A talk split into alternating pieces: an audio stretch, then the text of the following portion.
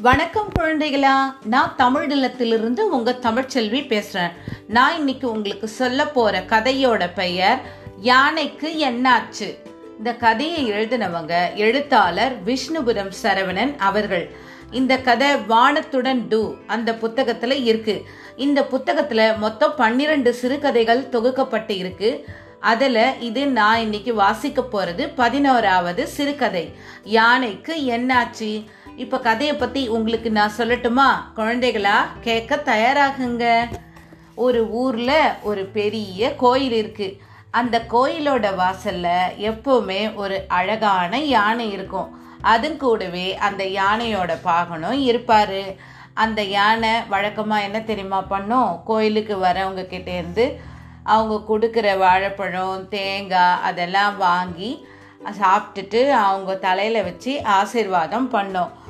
யானை தினைக்குமே வந்து விடிய காலையில் அந்த பாகன் வந்து பக்கத்தில் இருக்கிற ஆற்றுக்கு கூட்டும் போய் அதை குளிக்க வச்சு கூட்டிட்டு வருவார். வழக்கம் போல் இதே தான் நடக்கும். ஆனால் அன்னைக்கு ஒரு நாள் பார்த்தீங்கன்னா யானை வந்து காலையிலேருந்து எழுந்துக்கவே இல்லை. யானையோட பாகன் வந்து என்னென்னவோ செஞ்சு பார்க்குறாரு அந்த யானை எழுந்திருக்கவே மாட்டேங்குது. என்னடா ஆச்சு? அப்படின்னு குழம்பிட்டு இருக்காரு. வழக்கம் போல் கோயில் வாசல்ல பூக்கடை வச்சிருக்கிறவர் வந்து எப்பவுமே யானை தான் முதன் முதலாக மாலையை கொடுத்துட்டு பூ கட் பூ வேலையை ஆரம்பிப்பார் வியாபாரத்தை ஆரம்பிப்பார். அந்த யானையும் பூ மாலையை வாங்கி பாகன் கிட்ட கொடுக்கும். பாகன் வந்து யானையோட கழுத்தில் கொஞ்ச நேரம் மாலையை போடுவார். அப்படி போட்டதுக்கு அப்புறம்தான் அந்த பூ வியாபாரி வந்து பூக்கடையில் வியாபாரத்தை தொடங்க ஆரம்பிப்பார். யானை இந்த மாதிரி இருக்கிறத பார்த்த உடனே அந்த பூக்கடைக்காரர் என்ன தெரியுமா பண்ணுறாரு அவர் கட்டி வச்சிருந்த மாலையிலே ரொம்ப பெருசாக இருக்கிற ஒரு மாலையை எடுத்துன்னு வந்து காட்டுறாரு. அப்பயும் அந்த யானை வந்து திரும்பியே பார்க்கல. அடுத்ததாக வந்து பூசாரி வந்து யானையை எழுப்புறதுக்கு முயற்சி பண்ணுறாரு அவர் என்ன தெரியுமா பண்ணுறாரு கோயில் பூசாரி கொடுக்குற சக்கரை பொங்கல்னால் யானைக்கு அவ்வளோ இஷ்டம். அவர் வந்து என்ன பண்ணுறாரு தெரியுமா? ஒரு பக்கெட் ரொப்பி சக்கரை பொங்கல் எடுத்துன்னு வந்து காட்டுறாரு. அப்பயும் அந்த யானை அசரவே இல்லை. அடுத்து யார் வரா தெரியுமா? கோயில் வாசலில் எப்பயுமே வந்து ஒரு கோயிலுக்கு எதிரில் இருக்கிற இடத்துல ஒருத்தர் பலாப்பழம் விற்கிற கடை வச்சுருக்கார். அவர் வந்து வழக்கமாக எப்பயுமே ராமு அந்த அண்ணா பேர். அவர் வந்து எப்பயுமே பலாப்பழத்தோட தோள்களை மட்டும்தான் யானைக்கிட்ட கொடுப்பாரு. இன்னைக்கு யானை இந்த மாதிரி இருக்கிறத பார்த்துட்டு அவர் என்ன தெரியுமா பண்ணுறாரு தட்டு ரொப்பி பலாப்பழமே எடுத்துன்னு வந்து கொடுக்குறாரு. சொல்ல சொல்லியா நிறையா. அதை பார்த்தும் யானை அப்பயும் அசரலையே. அப்புறம் வேற யார் வந்து முயற்சி பண்ணுறாங்கன்னு பார்க்கலாமா? அஞ்சாம் வகுப்பு படிக்கிற குட்டி பொண்ணு பூரணி. அவ மே கோயிலுக்கு வந்தால் அவங்க அம்மா கிட்ட இருக்கிற தேங்காய் மூடி எடுத்துன்னு வந்து யானை கிட்ட கொடுப்பா. அந்த யானை வாங்கிக்கும். அவ இன்னைக்கு வீட்டிலேருந்து ஒரு நாலஞ்சு தேங்காய் மூடி எடுத்துன்னு வந்து கொடுக்குறா. அப்பையும் அந்த யானை வந்து கண்டுக்கவே இல்லை. பாகனுக்கு திடீர்னு ஒரு ஐடியா வருது.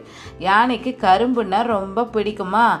சரி நம்ம போய் கரும்பு எடுத்துன்னு வந்து கொடுத்து பார்க்கலாம் அப்படின்னு சொல்லிட்டு எங்கேயோ இருக்கிற தோட்டத்தில் இருந்து வந்து ஒரு ரெண்டு கரும்பு எடுத்துன்னு வந்து உடச்சின்னு வந்து கொடுக்குறாரு யானைக்கிட்ட. அது அப்பயும் திரும்பி பார்க்கல. அப்புறம் யார் வரா? இப்போ அந்த ஸ்கூ அந்த ஊரில் இருக்க ஸ்கூலில் ட்ராயிங் டீச்சராக இருக்கார் கணேசன் ஒருத்தர். அவர் வந்து தினைக்கும் யானையோட நெத்தியில் அழகாக வரைவார். அவர் வரைஞ்சி முடிக்கிற வரைக்கும் ஆடாமல் அசையாமல் போஸ் கொடுக்கும் நம்ம குட்டி யானை. அது இன்னைக்கு அந்த கணேசன் வாத்தியாரை பார்த்த கூட இது அமைதியாக கவனி இருக்கு எல்லாரும் ரொம்ப வருத்தப்படுறாங்க. என்னடா ஆச்சு இந்த யா யானை இன்னைக்கு எழுந்துக்கவே இல்லையே? உடம்பு எதுனா சரியில்லையோ? இதுக்கு அப்படின்னு வருத்தப்படுறாங்க. அப்போ யானைக்கு பக்கமாக ஒரு குட்டி பையன் வரான் ஆகாஷ்னு. அவன் வந்து என்ன தெரியுமா பண்ணுறான் யானை படுத்துருக்கிறத பார்க்குறான் யானையோட சங்கிலியில் ஒரு நத்தை வந்து ஊர்ந்து போயிட்டுருக்கு. அவன் வந்து கவலைப்படுறான். இப்போ யானை எழுந்துச்சுன்னா சங்கிலி இப்படி எப்படி அசைஞ்சதுன்னா அந்த நத்தை வந்து செத்து போயிடுமே. சங்கிலி கீழே பட்டு நெசுங்கி செத்து போயிடுமேன்னு ரொம்ப கவலைப்படுறான். அப்புறம் அவனும் அந்த யானையும் அந்த சங்கிலியவே தான் பார்த்துட்ருக்கு. கடைசியாக நத்தை என்ன பண்ணுது தெரியுமா?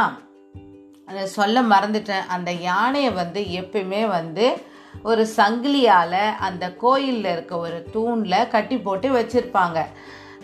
ஒரு ஒரு பக்கம் வந்து கோயிலோட தூண் இருக்கு இல்லையா? தூணில் ஒரு பக்கமும் இன்னொரு பக்கம் வந்து யானையோட கால்லையும் கட்டி போட்டு வச்சுருப்பாங்க. இந்த யானை வந்து அந்த சங்கிலியை ரொம்ப நேரமாக பார்த்துருக்கு.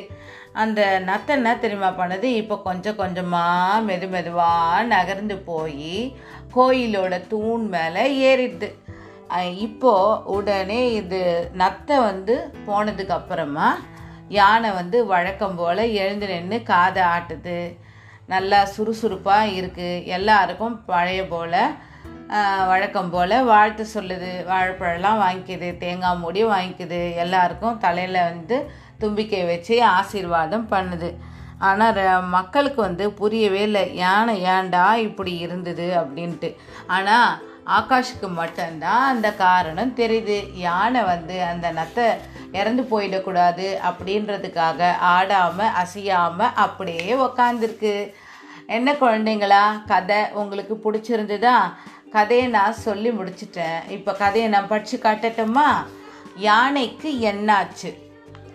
அந்த ஊரில் உள்ள பெரிய கோயில் அது. அதன் வாசலில் அழகான யானையையும் அதன் பாகனையும் எப்போதும் பார்க்கலாம்.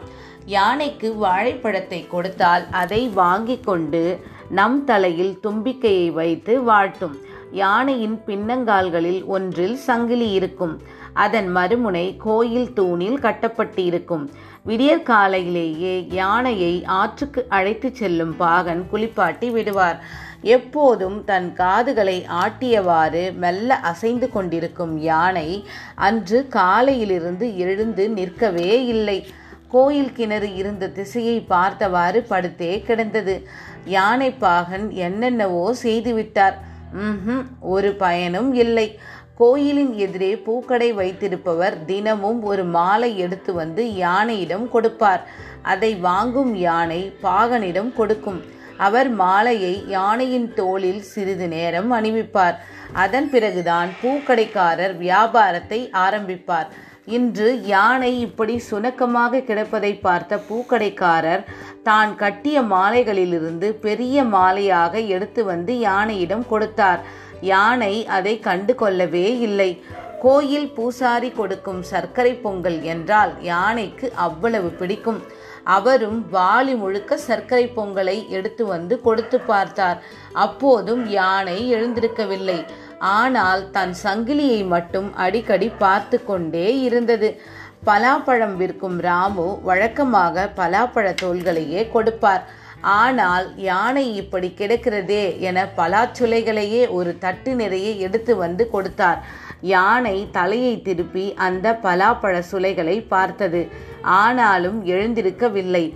ஐந்தாம் வகுப்பு படிக்கும் பூரணி கோயிலுக்கு வரும்போதெல்லாம் அம்மாவிடமிருந்து தேங்காய் மூடியை வாங்கி வந்து யானைக்கு தருவாள். யானையும் அதை விரும்பி சாப்பிடும். இன்று பூரணி தன் வீட்டிலிருந்து நான்கைந்து தேங்காய் மூடிகளை எடுத்து வந்து தந்தபோதும் யானை தன் உடலை கொஞ்சம் கூட அசைக்கவில்லை. யானைக்கு கரும்பு என்றால் ரொம்ப பிடிக்கும்.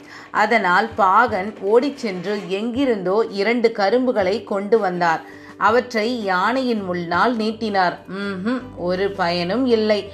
அந்த ஊரின் பள்ளியில் ஓவிய ஆசிரியராக இருப்பவர் கணேசன். அவர் தினமும் காலையில் வந்து யானையின் நெற்றியில் அழகாக வரைவார். அவர் வரைந்து முடிக்கும் வரை ஆடாமல் அசையாமல் ஒத்துழைக்கும் யானை இன்று அவரை பார்த்தும் தலைகுனிந்தே இருந்தது. இரண்டு மணி நேரத்திற்கு மேல் இப்படியே தொடரவே யானைக்கு உடம்புக்கு என்னவோ ஆகிவிட்டது என அனைவரும் வருத்தப்பட்டனர்.